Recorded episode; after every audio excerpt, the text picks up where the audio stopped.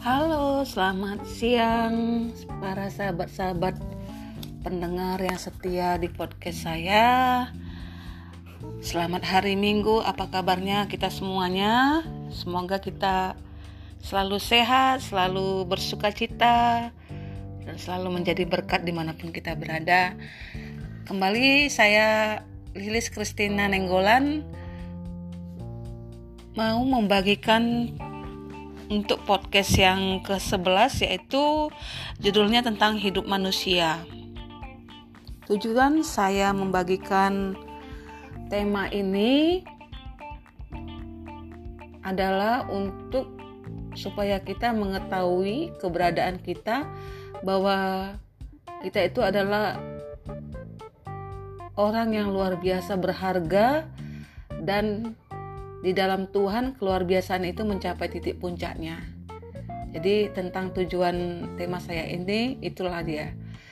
E, kebenaran firman Tuhan yang mendukung ayat ini tentang hidup manusia yaitu di Kejadian 2 ayat 7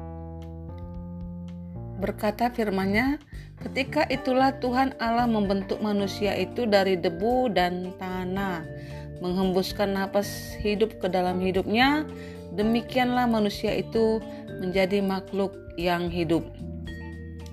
Jadi, hidup suatu kata yang sangat luar biasa. Pengertian ini merupakan titik persamaan atau common denominator yang paling hakiki dari semua orang yang hidup. Hidup adalah suatu subjek yang luar biasa manusia menilai hidup dari berbagai sudut, secara ilmu pengetahuan atau menggunakan rasionya, maupun secara spiritual atau batinia menggunakan hatinya. Itu dapat dibaca di ayat kebenarannya itu ada di Ibrani 9 ayat 27 dan Efesus 2 ayat 10. Kalau di Ibrani 9 ayat 27 dikatakan, dan sama seperti manusia ditetapkan untuk mati hanya satu kali saja dan sesudah itu dihakimi. Efesus 2 ayat 10 dikatakan, karena kita ini buatan Allah diciptakan dalam Kristus Yesus untuk melakukan pekerjaan baik yang dipersiapkan Allah sebelumnya ia mau supaya kita hidup di dalamnya. Itulah kebenaran firman Tuhan yang mendukungnya. Pengetahuan dunia. Dengan menggunakan rasionya, manusia berusaha mencari bukti-bukti tentang awal kehidupan di alam semesta ini. Beberapa disiplin ilmu yang berusaha menjawab pertanyaan ini antara lain secara biologi dikatakan yang mencoba menelusuri asal muasal kehidupan makhluk hidup Psikologinya yang berusaha menjelaskan kehidupan manusia di dalam segi kehubungannya dengan diri sendiri. Secara ekonomi, yang berusaha menunjukkan usaha manusia di dalam kebutuhan jasmaninya. Secara pengetahuan alam, yang merupakan ekspresi manusia dalam berinteraksi dengan alam sekitarnya, serta menemukan rahasia alam dan mem memanfaatkannya. Secara kesenian, yang merupakan bentuk ekspresi emosi manusia itu tadi tentang hidup manusia. Hidup manusia itu tadi ada dua secara pengetahuan maupun secara spiritual. Bagaimana pengetahuan spiritual? Agama-agama di dunia ini berusaha menjawab pertanyaan yang lebih penting lagi yaitu apakah arti kehidupan itu sebenarnya? Pada dasarnya ada empat pertanyaan mendasar yang dipertanyakan dan dijawab oleh sistem filosofi agama-agama di dunia ini, yaitu secara ontologi, dari manakah saya berasal? Itu secara ontologinya. Kalau secara antropologi, siapakah manusia dan siapakah saya? Secara teologi, ke manakah saya akan pergi? Dan secara aksiologi, kalau begitu, apakah yang bernilai, bernilai di dalam hidup ini, atau apakah yang menjadi tugas dan tanggung jawab manusia. Jawaban terhadap keempat pertanyaan itu membentuk apa yang disebut sebagai suatu sistem kepercayaan. Alkitab yang termasuk salah satu sistem kepercayaan menjawab keempat pertanyaan di atas dengan benar. Jadi, itu dia secara pengetahuannya tentang manusia, hidup manusia. Kalau hidup manusia menurut Alkitab itu bagaimana? Alkitab menyatakan kepada kita hal-hal yang amat mendasar mengenai hidup. Kita dapat melihat di kisah 17 ayat 26 itu dikatakan dari satu orang saja ia telah menjadikan semua bangsa dan umat manusia untuk mendiami seluruh muka bumi dan ia telah menentukan musim-musim bagi mereka dan batas-batas kediaman mereka. Jadi Alkitab menyatakan kepada kita hal-hal yang amat mendasar mengenai hidup. Satu, hidup memiliki titik awal yang jelas. Jadi di kisah 17 ayat 26 itu bagaimana Alkitab dimulai dengan pribadi Allah sebagai pencipta segala sesuatu dan manusia pertama yang diciptakan Tuhan yaitu Adam. Ia adalah nenek moyang di semua manusia dan bangsa di dunia ini.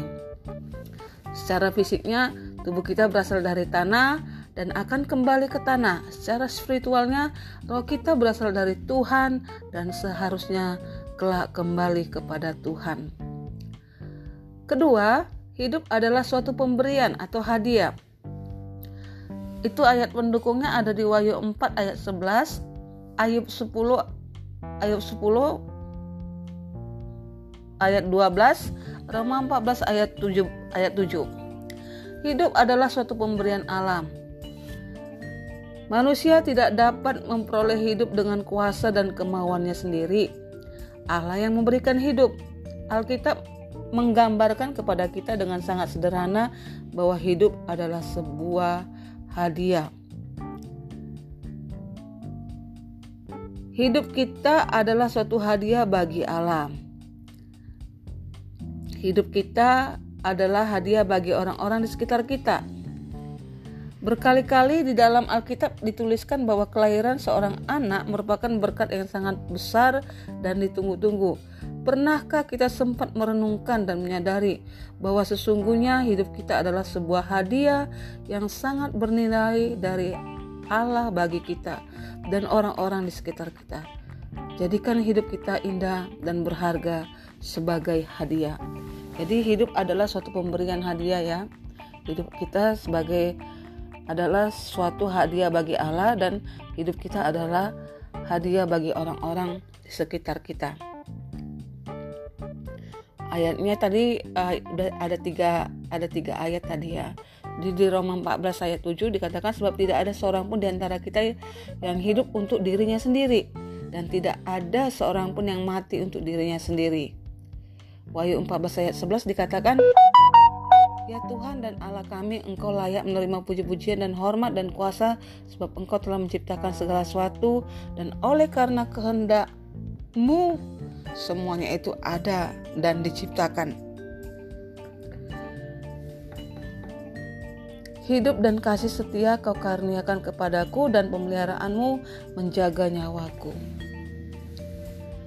Ketiga, hidup adalah suatu kepercayaan dapat dibaca di Lukas 12 ayat 16 sampai 21, Roma 14 ayat 12 dan Pengkhotbah 12 ayat 14.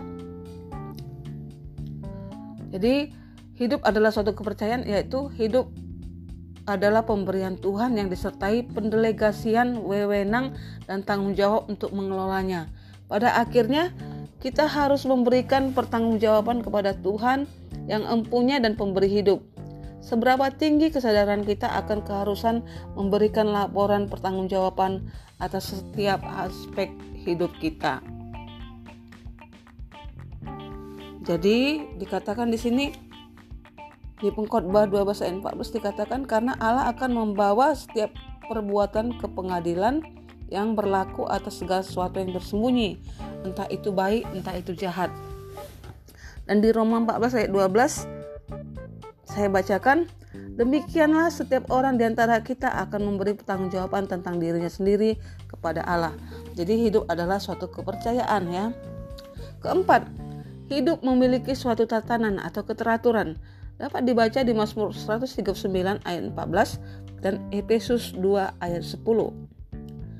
Keteraturan yang tidak yang tidak dijaga secara kontinu dapat menurun dengan sendirinya menjadi kekacauan. Sebaliknya kekacauan tidak dapat berkembang dengan sendirinya ke arah keteraturan.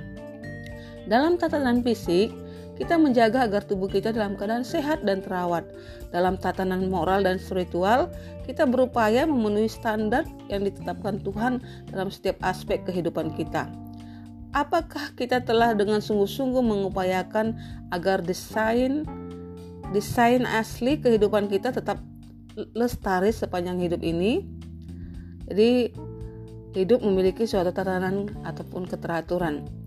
Mazmur 139 ayat 14-nya saya bacakan, Aku bersyukur kepadamu oleh karena kejadianku dahsyat dan ajaib. Ajaib apa yang kau buat dan jiwaku benar-benar menyadarinya. Jadi secara awal Tuhan sudah menentukan kita dari awalnya dari awal penciptaan Tuhan bahwa kita itu adalah karya daripada ciptaan Tuhan. Kelima, hidup memiliki tema. Tuhan menciptakan setiap manusia dengan sejumlah waktu yang telah ditetapkan untuk suatu peran tertentu. Banyak orang yang tidak menyadari hal itu lalu gegabah atau tidak mengalami kepuasan dalam kehidupannya. Sudahkah kita menemukan tema khusus tersebut, mengembangkannya dalam hidup dalam mengembangkannya dan hidup di dalamnya? Itu hidup memiliki tema dapat dibaca di Mazmur 90 ayat 12, Pengkhotbah 11 ayat 9 sampai dan Pengkhotbah 12 ayat 1, Filipi 1 ayat 21 sampai 24. Jadi hidup memiliki tema. Kalau di Mazmur 90, 90 ayat 12 dikatakan, ajarlah kami menghitung hari-hari kami sedemikian hingga kami beroleh hati yang bijaksana Pengkhotbah 11 ayat 9 dikatakan, Bersukarilah, bersukarialah hai pemuda, dalam kemudaanmu biarlah hatimu bersuka pada masa mudamu dan ketahuilah dan turutilah keinginan hatimu dan pandangan hatimu dan pandangan matamu. Tetapi, tetapi ketahuilah bahwa karena segala hal ini Allah akan membawa engkau ke pengadilan itu tadi hidup memiliki tema ya. Apa yang mau kita tema apa yang mau kita jadikan dalam hidup kita? Apakah tema untuk berpoya-poya atau tema untuk menjadi orang-orang yang takut akan Tuhan? Menjadi orang-orang yang bijaksana menghitung hari-hari sedemikian rupa. Hidup adalah sebuah perjalanan Perjalanan hidup yang keenam, hidup adalah sebuah perjalanan. Perjalanan hidup setiap orang telah direncanakan oleh Tuhan jauh sebelum dunia dijadikan. Dia menunggu kita di ujung jalan tersebut untuk melihat apakah kita menjalani rute itu atau tidak. Pertanyaannya adalah sampai di mana pencapaian kita dalam perjalanan yang dirancang Tuhan bagi hidup kita. Bandingkan dengan pencapaian kita lima tahun yang lalu. Mari kita bandingkan sama-sama pencapaian hidup kita masing-masing. Ayat pendukungnya Filipi 3 ayat 10 sampai 12. Ayat satunya dikatakan ayat pendukungnya Filipi 3 ayat 10 sampai 12 tadi ya. Itu dia boleh dapat dibaca uh, ayat pendukung daripada hidup adalah sebuah perjalanan. Selanjutnya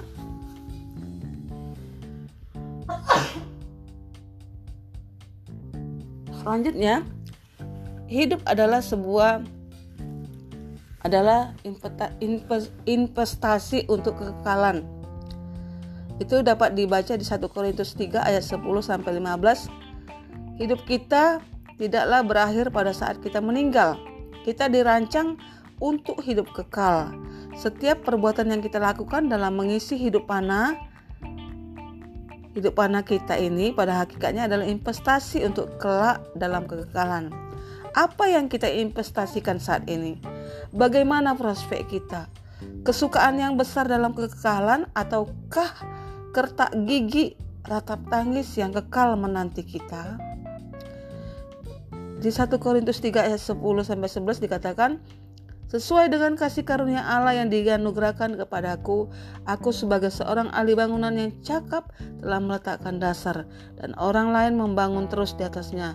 Tapi tiap-tiap orang harus memperhatikan bagaimana ia harus membangun terus bagaimana ia harus membangun terus di atasnya ya tiap-tiap orang harus memperhatikan bagaimana ia harus membangun di atasnya karena tidak ada seorang pun yang dapat meletakkan dasar lain daripada dasar yang telah diletakkan Yesus Kristus.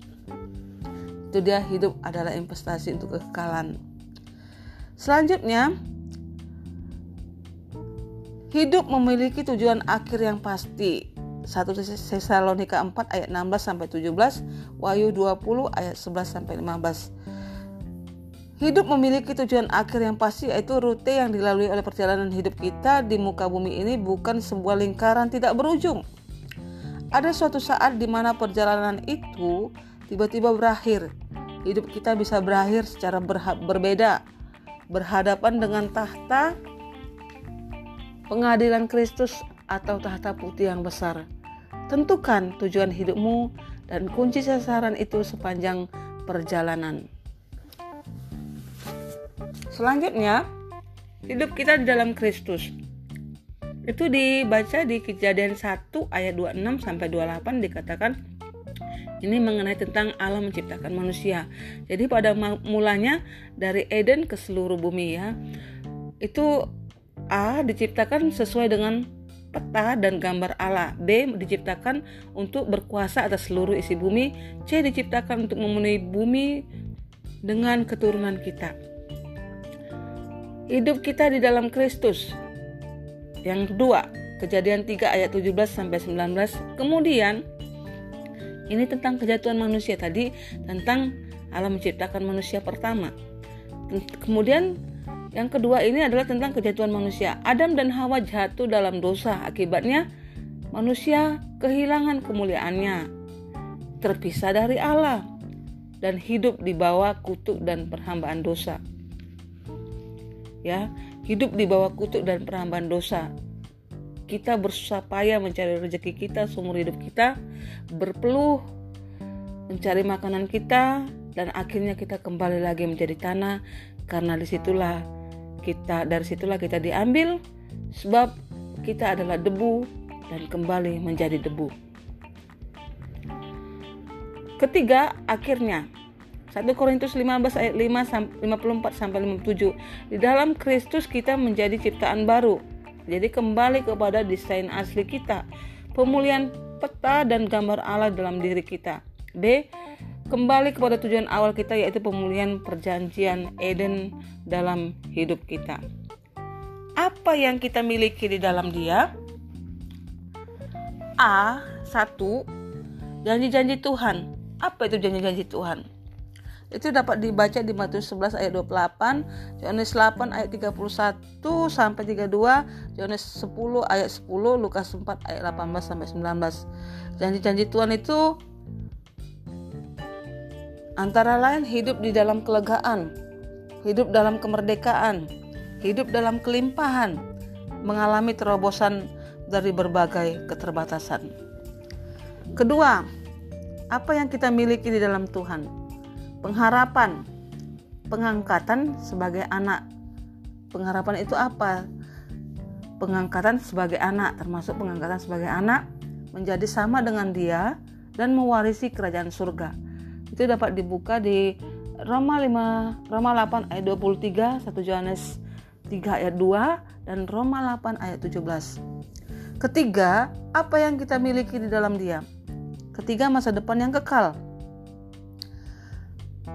menerima upah apa itu termasuk termasuk masa depan yang kekal itu apa menerima upah atas setiap pekerjaan kita menerima mahkota setelah mencapai garis akhir masuk dalam kehidupan baru yang kekal.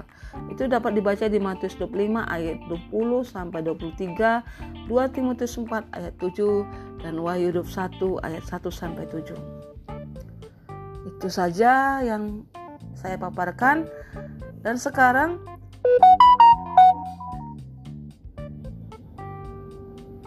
ada dua pertanyaan yang saya bacakan ini Sudahkah kita menemukan tema hidup kita? Kita masing-masing boleh menjawabnya di dalam pribadi kepribadian di dalam hidup kita. Apa yang menjadi tema hidup kita? Kedua, bandingkan hidup di dalam dan di luar Kristus. Bandingkan hidup di dalam dan di luar Kristus. Oke. Selanjutnya, tuliskan tujuan hidup Anda dari hasil membaca Alkitab. Bandingkan dengan sebelum mengenal Alkitab. Itu dia. Dan selanjutnya, itu boleh para sahabat-sahabat catat dan kembali koreksi atau review kembali kehidupan kita masing-masing apa yang menjadi tema hidup kita tadi dan bandingkan hidup kita di dalam dan di luar Kristus. Apakah hidup di dalam Kristus itu itu lebih baik atau tidak baik? Ataukah hidup di luar Kristus itu lebih baik atau tidak baik. Bandingkan. Dan selanjutnya tulis di buku kita masing-masing apa yang menjadi tujuan hidup kita setelah membaca Alkitab dan sebelum mengenal Alkitab. Oke. Apakah ada perbedaannya ataukah sama aja? Selanjutnya,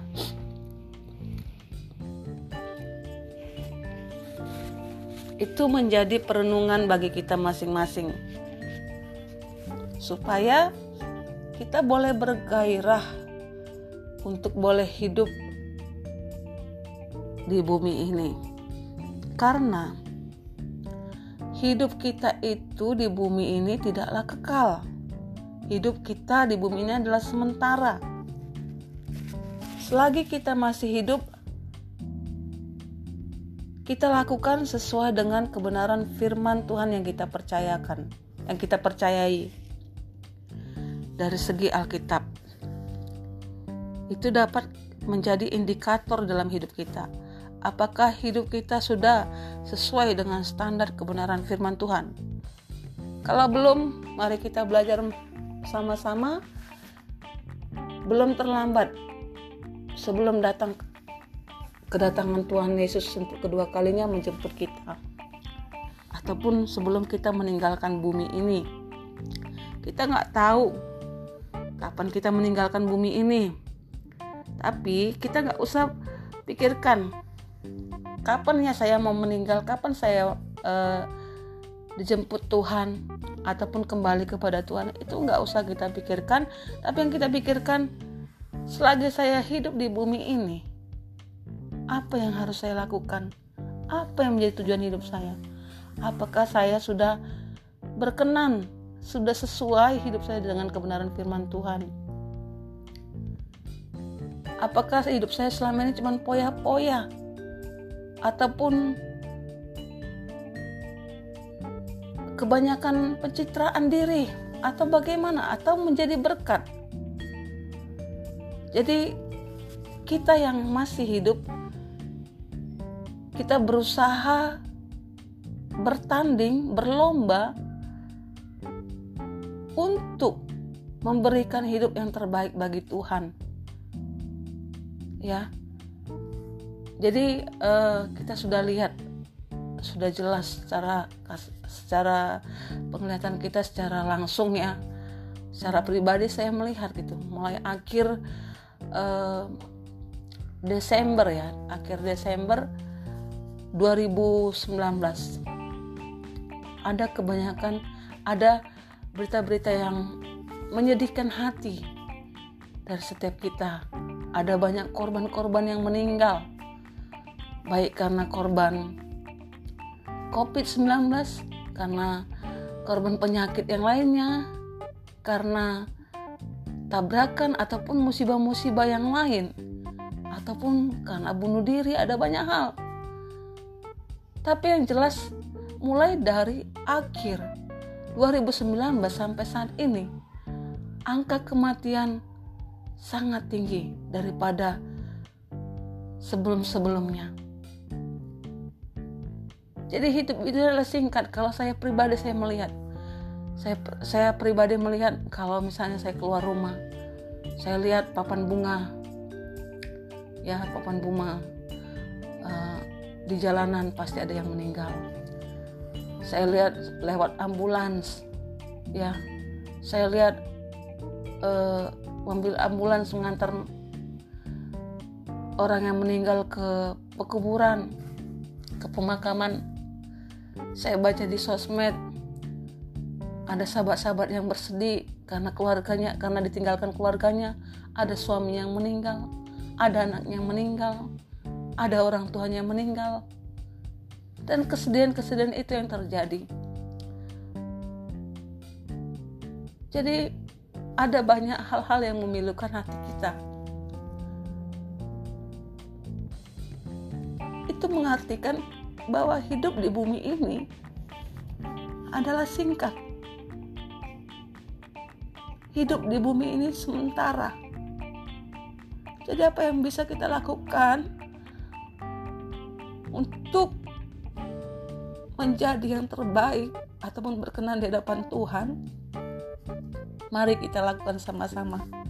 Kita belajar. Belum ada kata yang terlambat kalau kita masa lalu kita punya masa lalu yang buruk, bukan berarti Tuhan tidak mengampuni kita. Tuhan itu maha baik. Dia mengampuni segala dosa dan pelanggaran kita.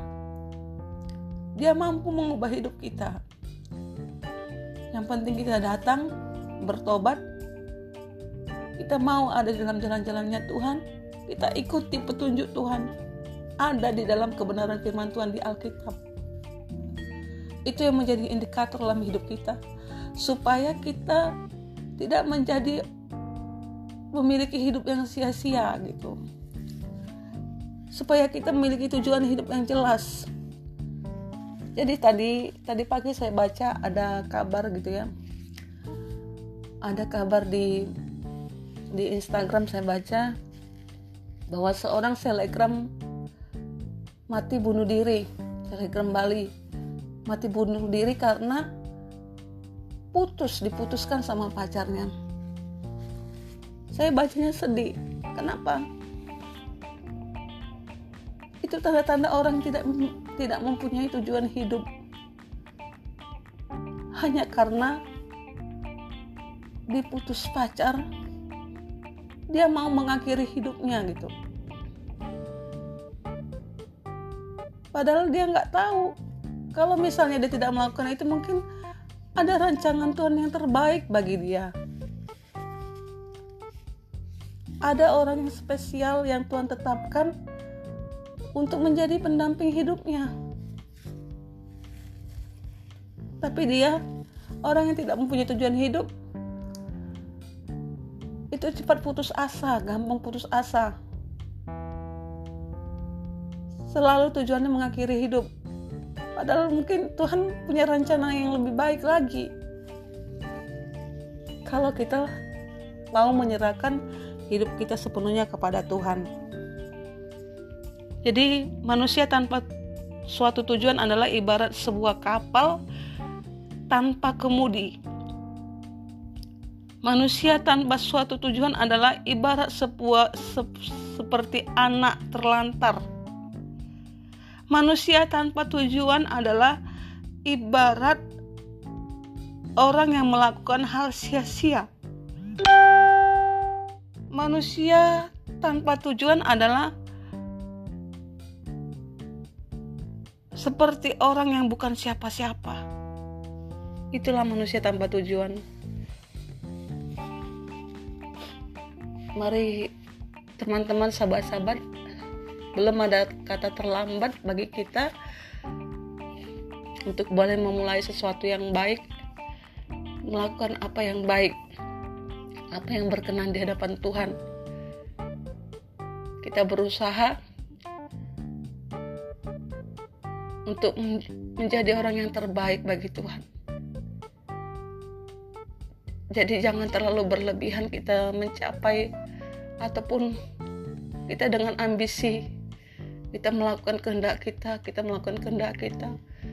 Tapi kita nggak tahu kita sudah jauh di luar Tuhan. Mari kita berkarya bagi Tuhan. Untuk boleh menjadi orang-orang yang berkenan di hadapan Tuhan. Karena kita nggak tahu kita kapan dipanggil Tuhan kapan kita dijemput Tuhan. Tapi yang pasti manusia itu hidup kita itu adalah sementara di bumi ini. Manusia hanya bertahan hidup paling 100 itu sudah itu pun jarang ya. Umur 100 tahun lebih.